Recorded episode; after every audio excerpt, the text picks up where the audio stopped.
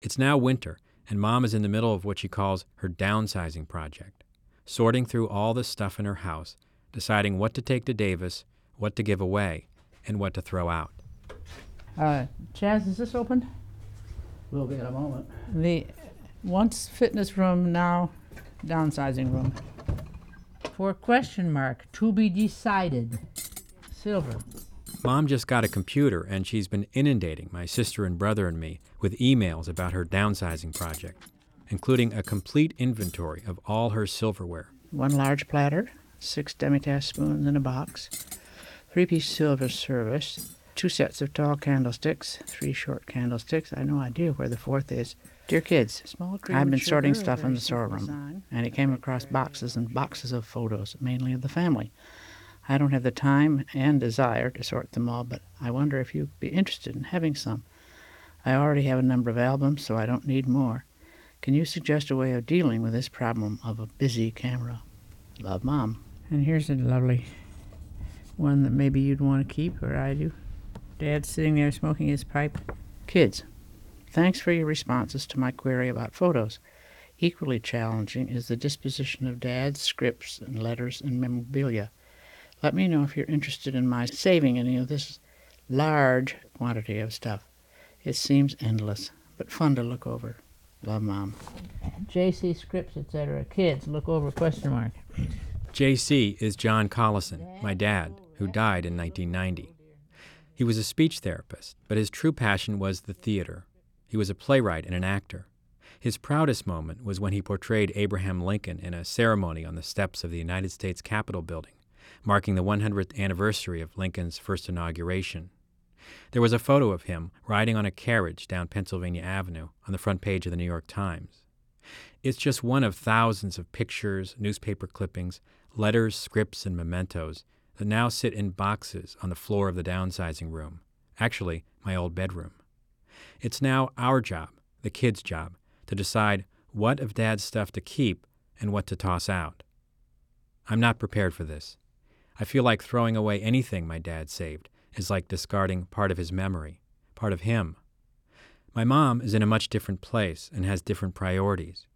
For her, it's Project Downsize, not Project Nostalgia.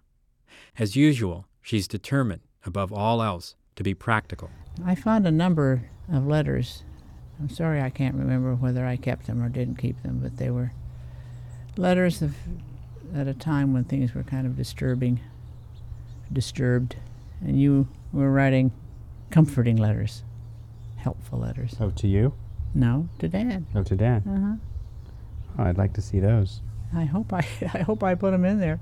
But at some point, I kind of got to throwing out recklessly because I was getting so many things. But I may have let you down and just told you about them, and then they got tossed out. It took a little while before I realized how upset I was. Before leaving San Mateo to go home, I told my mom I was disappointed that she might have thrown out the letters. Disappointed. That might not seem like very strong language, but for me and my family, that's a major confrontation. Now in the background, I want you to hear a railroad train right through the campground that we're on. We'll tell you where that is in a little bit. One thing my mom did Uh, find was an old cassette tape from a I have a camping trip my mom and dad and I took to Oregon back in I think, no problem. 1971. But uh, it's something we didn't bargain for. My parents used to narrate our vacations onto a cheap little tape recorder. At the time, I hated it. And tried to stay as far away from the microphone as I could. Danny's over on the other side of the tent with a, his radio on, listening with his new earplug, so I don't know whether he hears it. But mom and dad had a great time making these travel journals. John wants you to know what a babbling brook sounds like, since I said last night that a rushing stream was a babbling brook. Well, here is a babbling brook. Are you listening?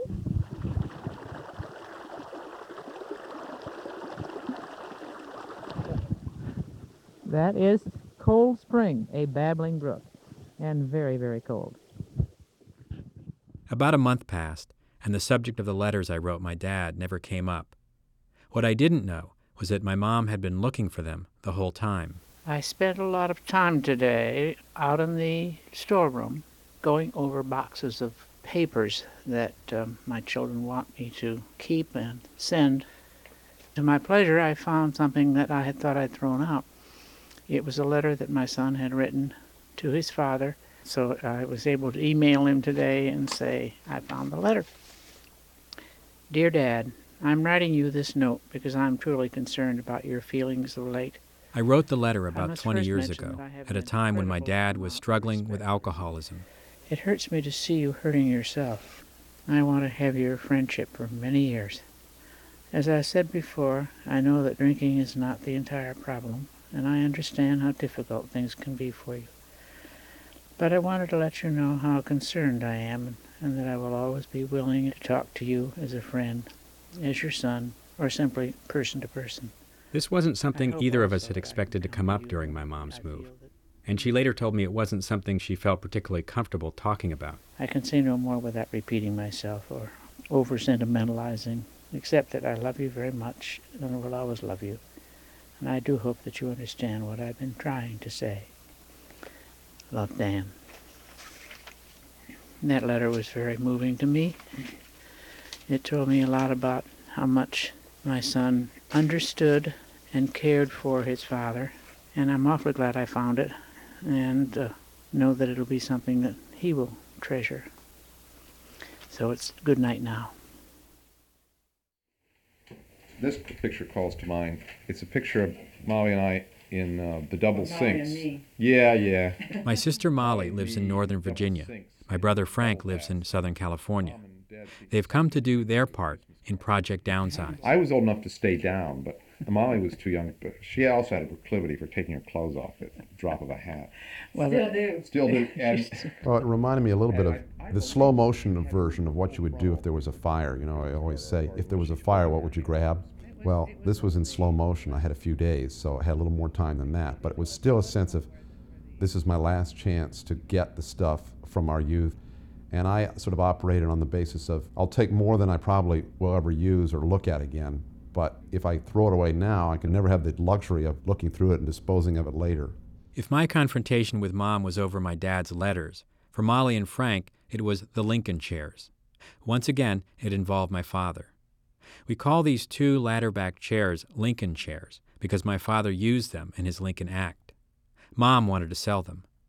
This is my sister Molly. When we got to the issue of the Lincoln chairs, it really wasn't the emotion. It was the fact she'd had them recaned, the seats recaned, and that she knew that they were worth $350 or something. I hope I get this straight, but um, the idea was that these, what we call the Lincoln chairs, they uh, took on more value than I ever knew them to have with the kids. My mom was going to sell the chairs, and so that horrified Molly and I that she would sell that part of our history because, for me, I associated with Dad's Lincoln. That was one of the sort of prickly moments of the disvestiture of 2260 Cobble Hill was what's going to happen to the Lincoln chairs. What happened to the Lincoln chairs, at least what was supposed to happen under a deal that Molly brokered, was that each son would get one. Well, I got mine, but it turns out Mom held on to Frank's. And so I have a Lincoln chair. In fact, every now and then I thought to myself, hey, these are my things. I can keep these. I don't have to give them away to the kids now. They can get them later. As the youngest, I took on my old family role and stayed out of all this. Molly and Frank were much more involved in deciding how the things my mom didn't want would be divided up. Overall, everyone got along amazingly well, but there was a tense moment between Molly and Frank over who would get a particular set of china. I pulled rank and said, I'm the daughter in this family, and uh, daughters get first pick at China. And, uh, you know, I haven't washed and served on these plates all my life with mom to be uh, usurped by a brother or a sister in law. She perhaps forgot their female ancestors on my side, mainly my daughters, and uh, what part of it they would have. So I wanted to have pieces of this to be able to, on occasion, say, this bowl that we used for Thanksgiving, that was the grandparents. Those are important. It should be said here that Frank will eventually end up with another set of china, one that Mom is taking with her to Davis. The other big emotional issue for me, other than my dad's stuff, was the house itself. We'd moved there when I was in high school, and in many ways it was still home to me. The stain on the rug from where my waterbed burst is still there. Sports collages I glued together as a kid still hang from the walls of my old room. It was a place of stability, a place I could come back to year after year. It provided a certain continuity, a degree of comfort. I even had this completely unrealistic notion that I would one day move back to California and live in that house. But now it was on the market. Well, it's the 28th of February, and the big day has come and gone. The big day being the open house, and it went very, very well. Well, I have a total of eight written offers on your property. Mom's timing could not have been better. Her house is located between San Francisco and the Silicon Valley, where real estate prices have gone sky high. She bought the house for $42,000 back in 1972. Now she's getting offers for almost 20 times that. Ah. So here's my mom, a retired high school English teacher who clipped coupons all her life and whose idea of an indulgence is a trip to Sizzler Steakhouse, who's going to be financially set for the rest of her life. A month later, it was almost time to move. Well, we're into April now, and a friend of mine, Barb Price, sent me a list of quotations from famous poets about the month. And the first one was T.S. Eliot's April is the cruelest month. And I thought, well, in some ways I suppose it is, because in this case I'm going to be cut off from all my past and my friends and the beautiful dawn redwood as it comes out and buds and gets greener, the hills, which we'll miss. And all of these things I suddenly, not suddenly, but again, sort of reinforced by thinking about that line of poetry. And then it goes on and quotes some Shakespeare and finally ends up with, Oh, to be in England now that April's here. So I've rewritten that and I've decided I'm going to make it, Oh, to be in Davis now that April's here. And we will indeed be in Davis in uh, 11 more days.